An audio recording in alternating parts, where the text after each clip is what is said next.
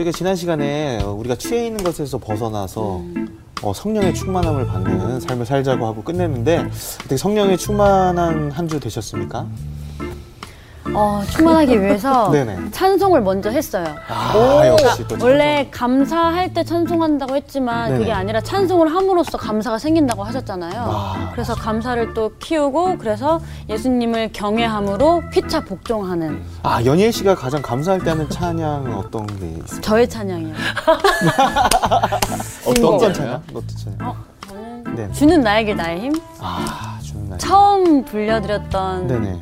찬양이라서 아. 그 처음 마음 잊지 않으려고 아 생각 안 감사한 나시는 마음. 분도 있으니까 그렇죠. 중요 포인트 아, 이렇게까지 얘기를 하시면 네네.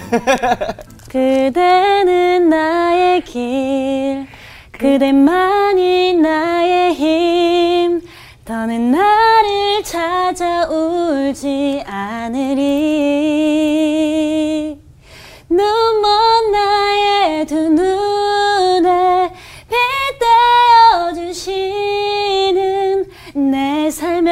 주 그대만이 나의 주. 아멘. 아 연예 씨 노래로 또 노래로 또 이렇게 시작하네요. 아, 성령 충만한 상태에서 시작하는 선생님 안녕하세요.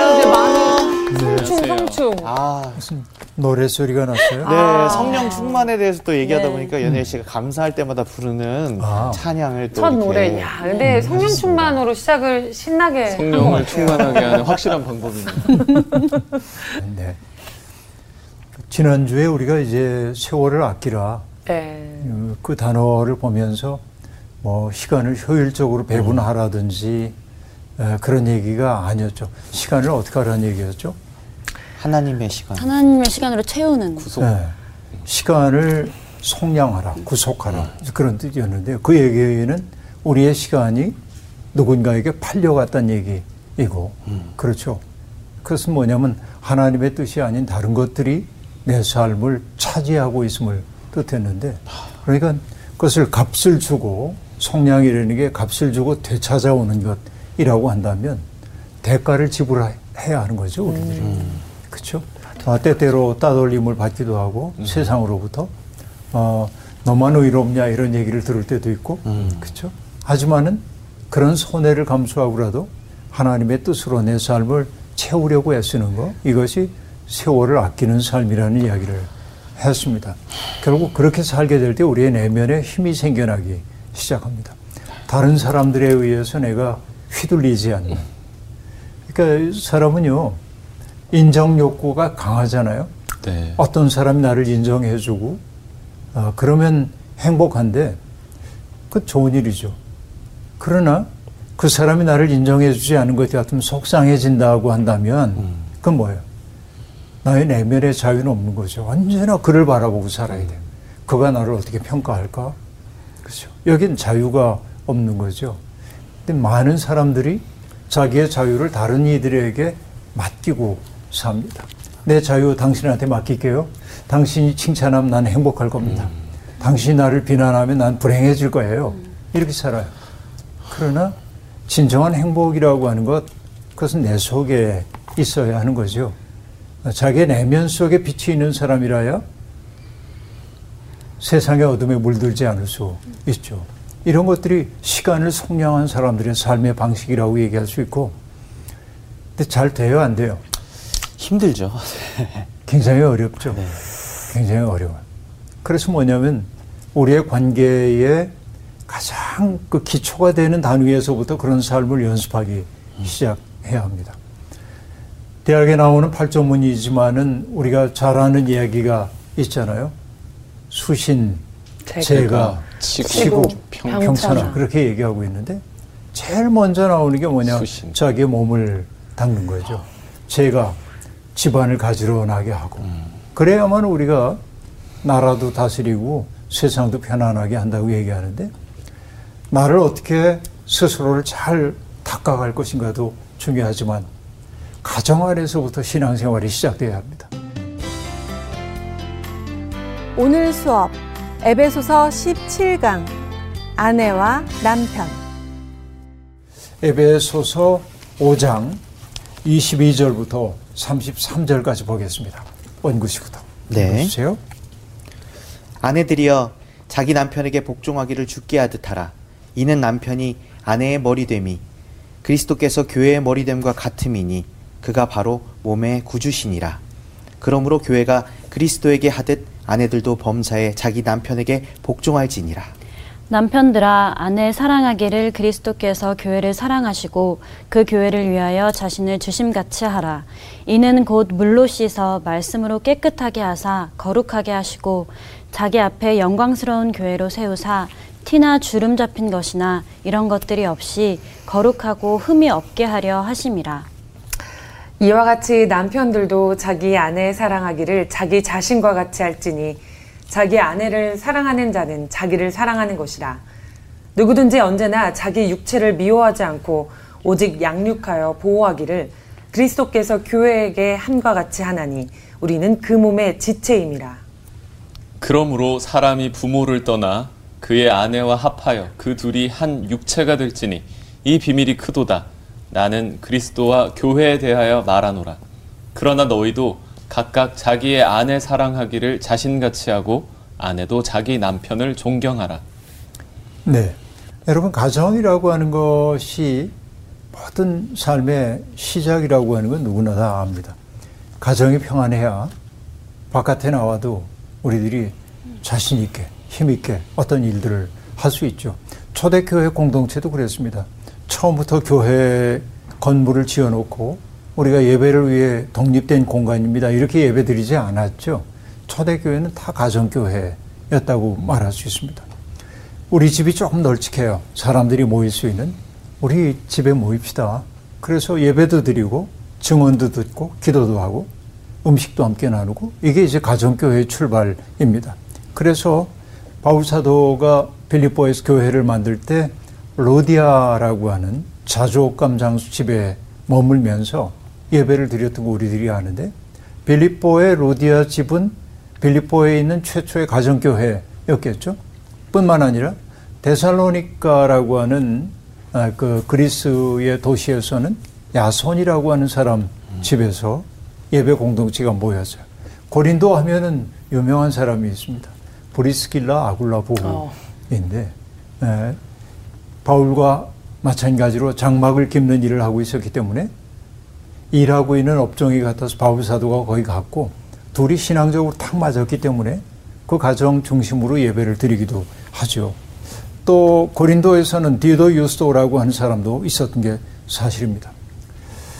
아, 고대 그리스 로마 사회에서 가정을 구성하고 있는 단위의 사람들은 대개 누구였을까요? 일단은 남편과 아내 가장 기본적인 단위가 있겠고 자녀들이 있었고요. 그리고 고대에는 종들도 있었으니까 종들까지도 하나의 가족 구성원이었다고 그렇게 얘기할 수 있습니다. 그러니까 남편과 아내 그리고 부모와 자식 주인과 종 그들의 관계가 가정 안에서 있어야 할 기본적 관계 모델이라고 얘기할 수 있습니다. 그래서 에베소서 5장 22절부터 6장까지는 바로 그들 사이에 있어야 할 기초적 윤리적 모델이 무엇인지를 우리에게 가르쳐 주고 있습니다. 중요한 게 뭐냐면은 이 세 부류의 사람들이 관계를 맺게 될 때 결국 그 가정이라고 하는 것은 지난주에 우리들이 공부했던 것처럼 술에 취하지 말아라. 이건 방탕한 삶이다. 대신 성령에 충만한 삶을 살아야 한다라고 얘기했는데 바로 그 가정에서의 관계야말로 성령 충만함을 경험하는 일종의 못자리라고 얘기할 수 있겠습니다. 그렇죠? 그런데 결국은 아, 어떤 삶하고 관계가 되냐면 앞절에서 5장 21절에서 얘기했거든요. 그리스도를 경외함으로 피차 복종하라 라고 얘기했죠. 피차 복종이란 말로 지난주 우리 강의가 끝났는데 오늘 이 가정윤리를 얘기할 때도 피차 복종이라고 하는 이 윤리적 원리 그것을 꼭 붙들고 아, 얘기를 전개하고 있음을 알 수 있습니다.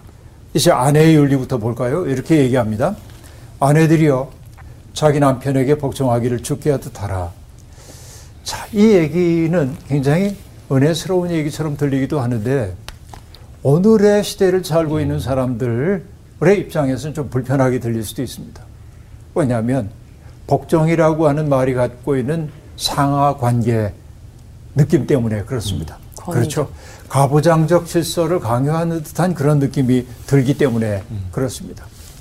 아내는 남편에게 복종해야 된다 이 말 자체가 오늘의 여성들에게는 답답치 않은 말로 여겨집니다.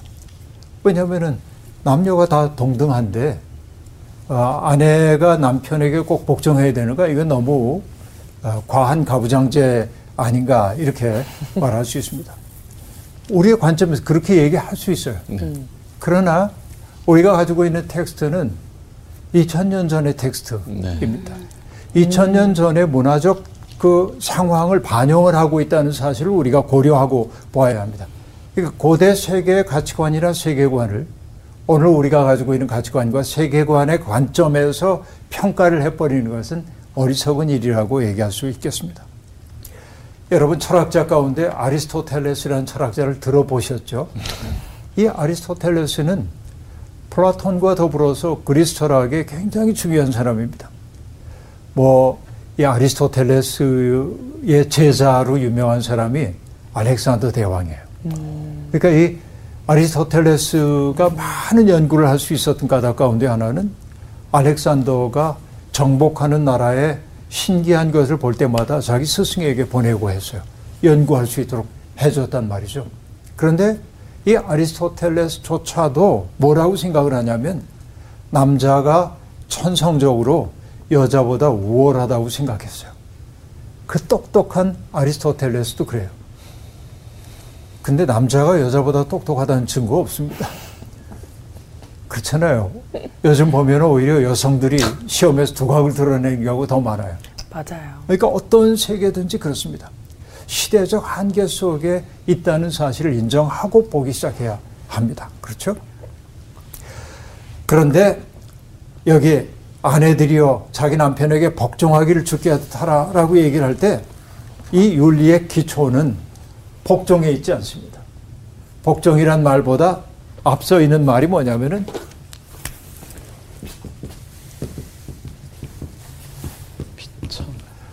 방점을 여기에다만 찍으면 안 되고 피차 여기에 찍어야 돼. 피차라고 하는데 그러니까 아내들이여 자기 남편에게 복종하기를 죽게 하듯 하라라고 하는 말은 피차로 적응하자고 한다면 남편들이여 자기 아내에게 복종하기를 죽게 하듯 하라. 이렇게도 말할 수 있겠죠. 이렇게 봐야 할 겁니다. 그런데 마치 죽게 하듯 하라라고 말하고 있는데 교회가 주님을 경외하듯이 서로 그런 아끼는 마음, 사랑하는 마음을 가지고 서로를 대하려는 거예요. 복종하라고 하는 말은 내 말 들어라고 얘기할 때 예라고 한다는 말이 아니라 그렇죠? 정말 존중하는 거죠. 존중하고 그가 하는 말을 아주 귀한 말로 여기고 그렇게 그 태도를 갖고 살라고 하는 얘기입니다.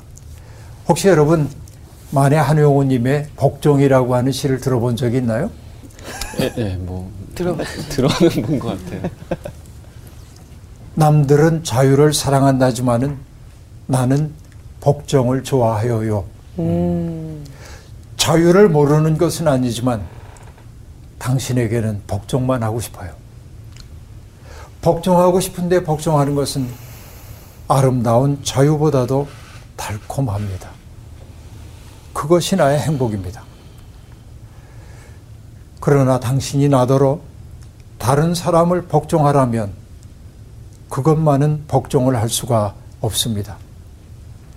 다른 사람을 복종하려면 당신에게 복종할 수 없는 까닭입니다. 이렇게 말합니다. 이게 복종이라는 시인데 음. 복종의 대상이 누구인지를 고등학교 국어 시간처럼 밑줄 쫙 그러고 음. 당신이 누구인지 이렇게 하는 시 감상은 별로 좋지가 않고 복종의 대상이 누구이든지 그 마음을 우리가 헤아려 봐야 하는데 자유를 사랑한다지만 난 복종을 좋아한다. 자유를 모르는 것은 아니지만 당신에게는 복종만 하고 싶다. 복종하고 싶어서 복종하는 것은 아름다운 자유보다 달콤합니다. 이렇게 말하죠.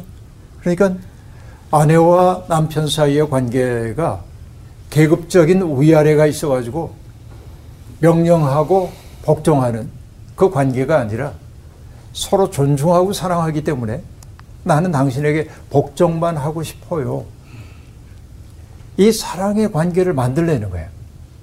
일종의 이제 질서를 만들라는 얘기이기도 하는데 23절이 얘기합니다.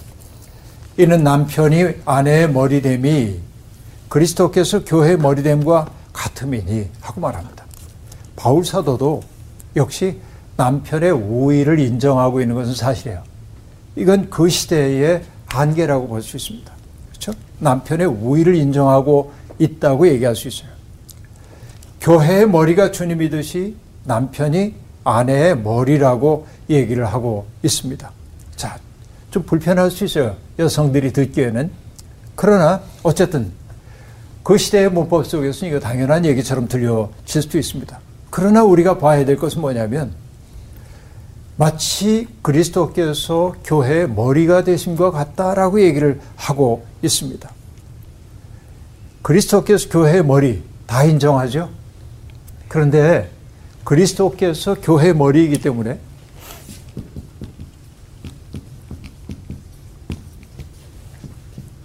그리스도께서 당신 좋으실 대로 했나요?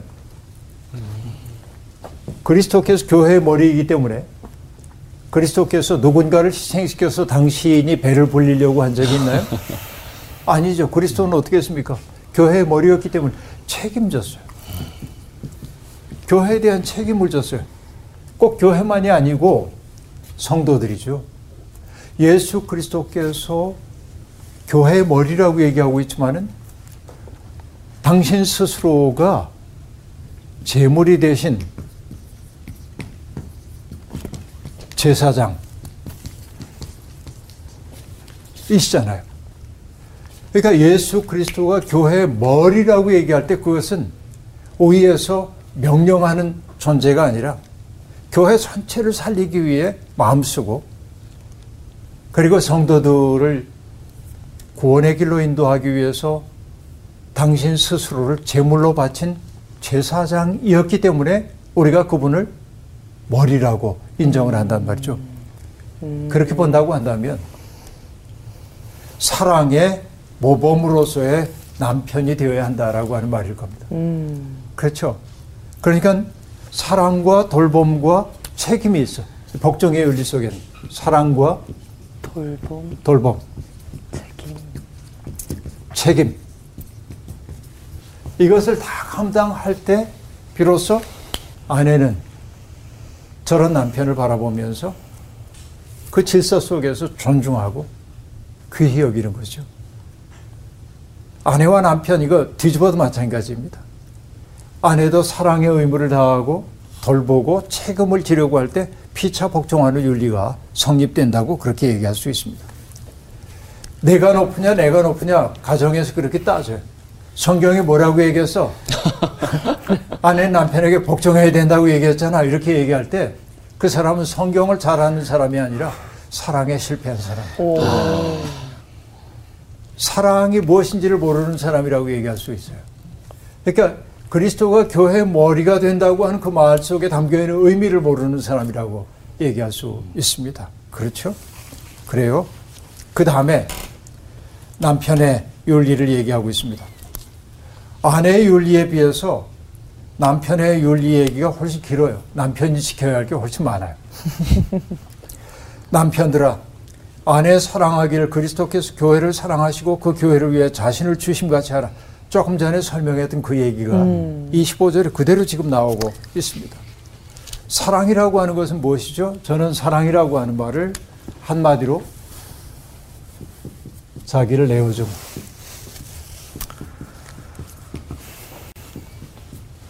내가 누군가를 사랑한다고 얘기할 때 사랑하는 그 대상을 위해 나 자신을 던지는 거죠. 그게 진짜 사랑인 거죠.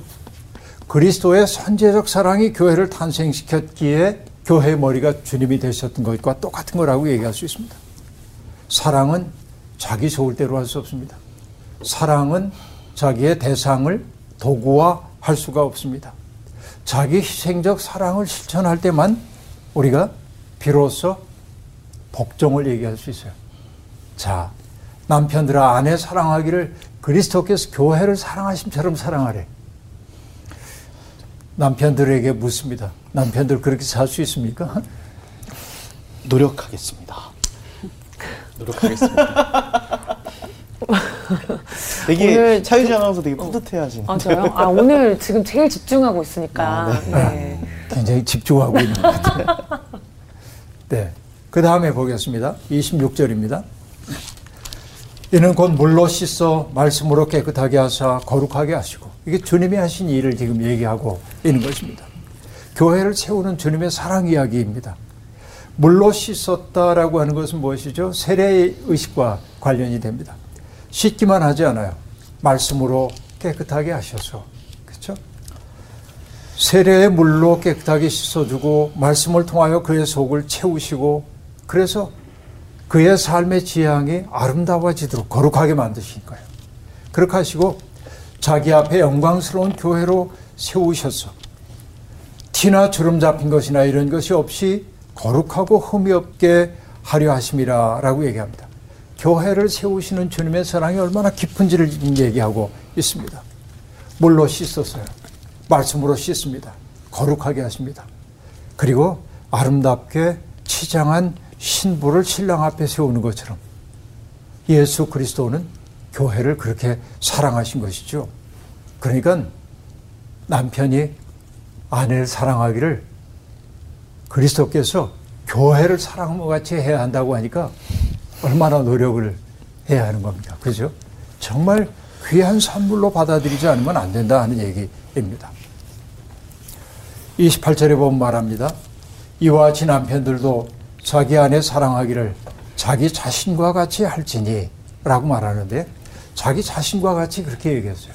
근데 여기에 개혁 성경이 자기 자신과 같이라고 번역한 말은 헬라어 원문을 보면 자기의 몸과 같이 그렇게 되어 있습니다. 소마라고 한 말을 쓰고 있어요. 소마. 자기 몸과 같이 사랑해야 한다고 우와. 그렇게 말하고 있습니다. 아내 사랑하기를 자기 몸과 같이 사랑해야 된대. 우리가 몸을 어떻게 사랑하죠? 뭐 뭐, 몸이 배가 고프다 그러면 먹을 거잘 먹을 거 주잖아요. 졸립다 그러면은 재워주잖아요. 오. 그렇죠. 춥다 그러면 옷 입혀주잖아요. 어머. 아프면 우쭈쭈 그러면서 오. 아파서 우리가 몸을 얼마나 아끼는지 몰라요. 네. 이것처럼 지금 얘기해요. 아내 사랑하기를 자기 몸을 사랑하듯이 사랑해야 한다. 하고 얘기합니다. 그 한마디면 될 것 같아요. 어? 교회는 그리스도의 몸이라고 얘기하고 있는데 그리스도께서 당신의 몸인 교회를 사랑하시는 것처럼 남편들은 아내를 그렇게 사랑해야 한다. 하고 말합니다. 아, 이 얘기를 하면서도 좀 반성이 되는 와. 선생님이 반성되시는 거면 대단하다. 뭐 반성 안 되는 사람이 있다고 한다면 오히려 좀 빨리 애프터를 듣고 싶네요. 아, 동수 씨 할 얘기 있어요? 어, 내 몸처럼 음. 사랑하지 않았던 것 같습니다. 뭐 고백하는. 고백은. 내 고백 몸만 시간이요? 사랑했던 고백 것 시간? 예. 그 얘기를 29절에 설명하고 있어요. 누구든지 언제나 자기 육체를 미워하지 않고 오직 양육하여 보호하기를 그렇죠. 우리는 내 몸이 필요한 것을 공급하고 그리고 보호하고 그렇죠. 이렇게 하잖아요. 그리스도께서 교회에게 함과 같이 하나니 우리는 그 몸의 지체입니다. 라고 말합니다. 우리가 본능적으로 하고 있는 일들 자기를 지키고 돌보기 위해 모든 노력을 다하는 것과 그리스도께서 교회를 위해 하시는 이 일을 이렇게 대조하고 있습니다. 그래요. 바로 이게 사랑입니다. 사랑하는 사람에게는 여러분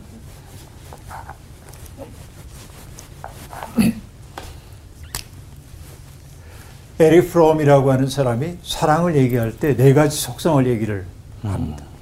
사랑하는 사람들은 먼저 뭘 하냐면 돌봐요. 케어해 주는 거예요. 서로를 잘 돌봐줘야 돼. 불편한 게 없는지, 어려운 건 없는지. 돌보기 위해 먼저 해야 되는 건 뭐죠?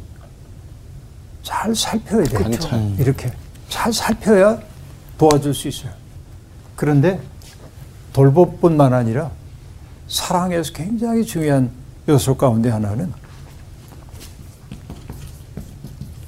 존경입니다. 이게 어려워요. 사랑하는 대상들이 난 널 사랑해 라고 얘기하긴 하는데 그 사랑이란 말 속에 담겨 있는 것은 뭐가 되어야 하냐면 그를 존경해야 돼. 존경이란 말이 조금 어려울는지 모르지만은 존중. 존중. 존중 여야 하는데 사실은 존경이라고 한 말이 더 적절할 수 있습니다. 왜냐하면 그 사람을 하나님의 형상으로 대해야 돼. 와. 이게 중요하죠. 존경이에요. 그게. 그래서 귀히 여기는 거예요. 존경해야 되고요. 그 다음에 중요한 게 뭐죠? 그에 대해서 책임을 져야 돼요. 책임이 없는 사랑이라고 하는 거는 안 돼요. 그러니까 책임이라고 하는 것은 결국 뭐냐면은 그가 발화하고 있는 내면의 아픔 같은 것들을 알아차려서 응답하는 거예요. 책임이란 말을 영어로 responsibility라고 얘기를 하고 있는데 그 단어의 응답. 형용사는 반응. response. response는 응답하다. 응답. 맞네. 내가 누군가를 정말로 사랑한다고 하는 것은 뭐냐? 그가 한 말뿐만 아니라 하지 않은 말이 무엇인지를 알아차리고 아주 중요해. 너무 힘든 건데요. 그것을 알아차리고 거기에 응답해야 돼. 이게 이제 책임이어야 하는 거죠. 근데 사랑의 네 번째 속성이라고 하는 것을 에리 프롬은 뭐라고 얘기하냐면 지식. 내가 내 아내에 대해서는 다 알고 있다. 생년월일도 알고 고향도 알고 부모님도 알고 이게 지식이에요? 아니요. 우리는요. 평생 가도 내 옆에 있는 사람이 누구인지 알기 어려워요. 아니, 인간은요, 자기가 누구인지도 잘 몰라요. 내가 뭘 정말로 좋아하는지, 내가 바라는 게 뭔지, 맞아. 나의 잘하는 게 뭔지 못하는 게 뭔지 알아차리기 너무 어려워요. 오주 공간을 탐험하는 인간의 능력 가지고 있지만은, 그쵸? 화성에도 가고, 어디도 가고, 이렇게 하지만은, 인간이 못하는 게 뭐냐면, 자기 들여다보는 거 잘 못한다고 해요. 여러분, 이것은요, 현대인들만 하는 얘기가 아닙니다. 어거스틴의 고백록을 보다 보면 그런 얘기가 나옵니다. 사람들은 광야를 바라보고 거대한 산을 바라보고 바다를 바라보면서 경외심을 느끼고 그러긴 하지만 자기의 내면은 잘 들여다보지 않는데요. 이게 어거스틴이 고백록 속에서 했던 이야기입니다. 돌봄, 존경, 책임, 지식. 그러니까 그리스도께서 우리를 사랑하실 때 저렇게 사랑해 주신 것처럼 우리도 저런 사랑의 길을 추구하지 않으면 안 된다. 이게 이제 가정에서 시작돼야 된다는 거예요.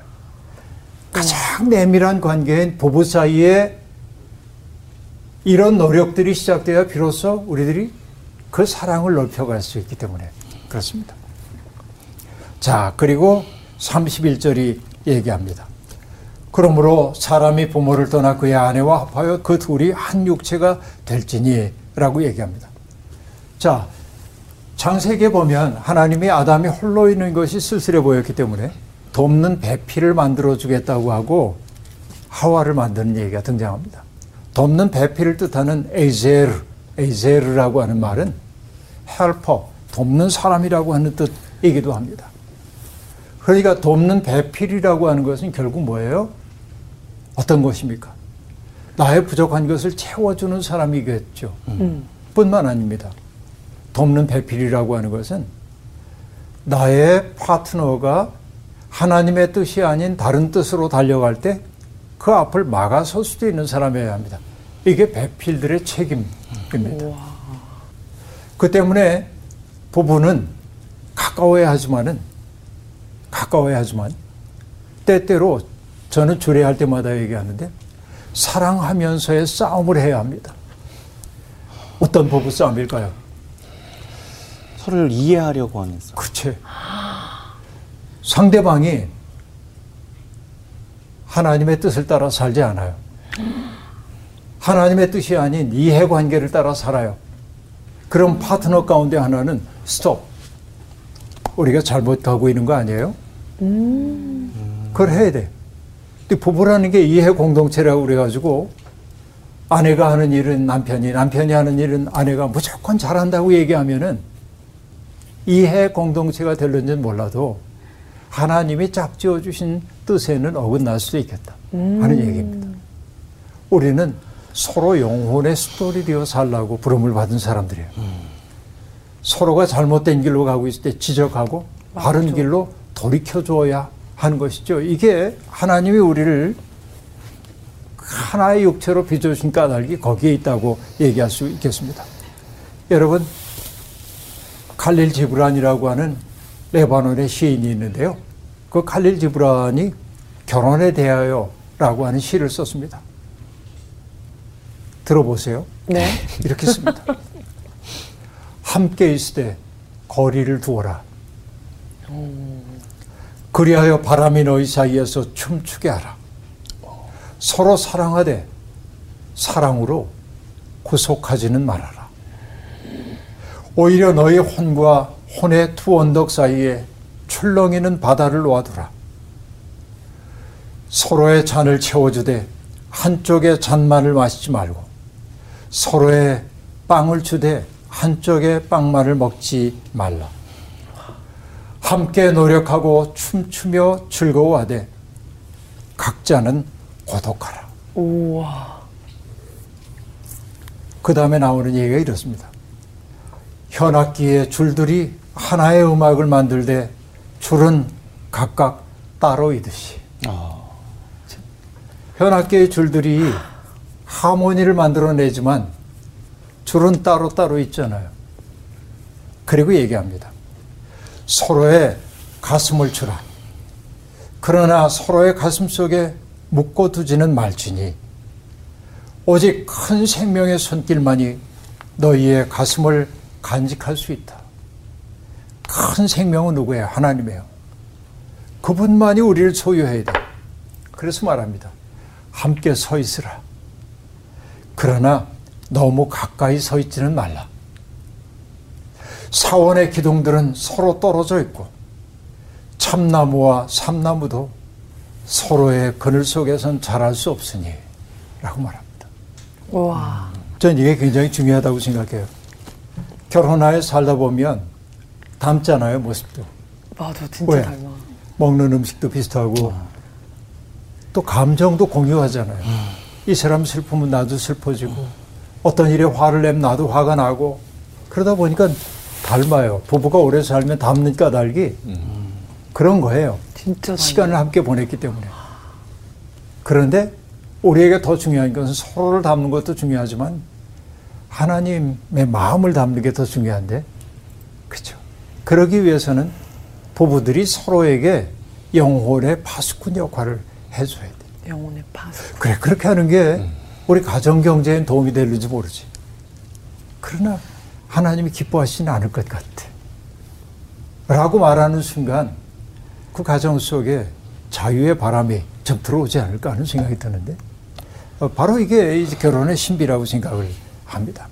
자, 그래서 사람이 부모를 떠나 그의 아내와 합하여 그 둘이 한 육체가 될지니 결혼의 신비에 대한 이야기를 한 다음에 32절과 33절 이 비밀이 크도다. 나는 그리스도와 교회에 대하여 말하노라. 그러나 너희도 각각 자기의 아내 사랑하기를 자신같이 하고 아내도 자기 남편을 존경하라 라고 말합니다. 결혼 관계를 단순히 사랑하는 두 사람의 결합만으로 이해하는 게 아니라 그리스도와 교회의 연합처럼 하나님의 섭리 속에서 일어나는 사건이 되도록 해야 한다는 거예요. 이게 결혼에 대한 이야기입니다. 그러니까 그 결혼 관계에서 가장 중요한 것이 두 가지가 있는데 하나는 사랑이고 또 하나는 존경입니다. 저 존경을 뜻하는 포베오마이라고 한 단어는 두려워하다에 가까운 뜻이에요. 두려워하다. 그러니까 무서워 그런 얘기가 아니고 경외. 정말로 그의 존재를 귀히 여기기 때문에 그런 태도인 것이죠. 그에게 맡겨져 있는 책임을 그가 감당하고 있는 이런 역할들을 경외심을 품고 바라보는 것. 그렇죠? 이것이 부부 간의 관계에 가장 기초가 되어야 한다고 그렇게 얘기를 하고 있습니다.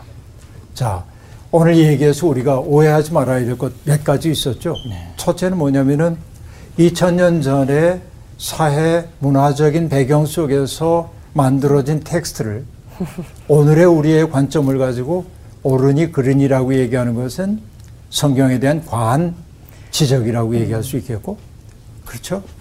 그렇기 때문에 중요한 것은 뭐죠?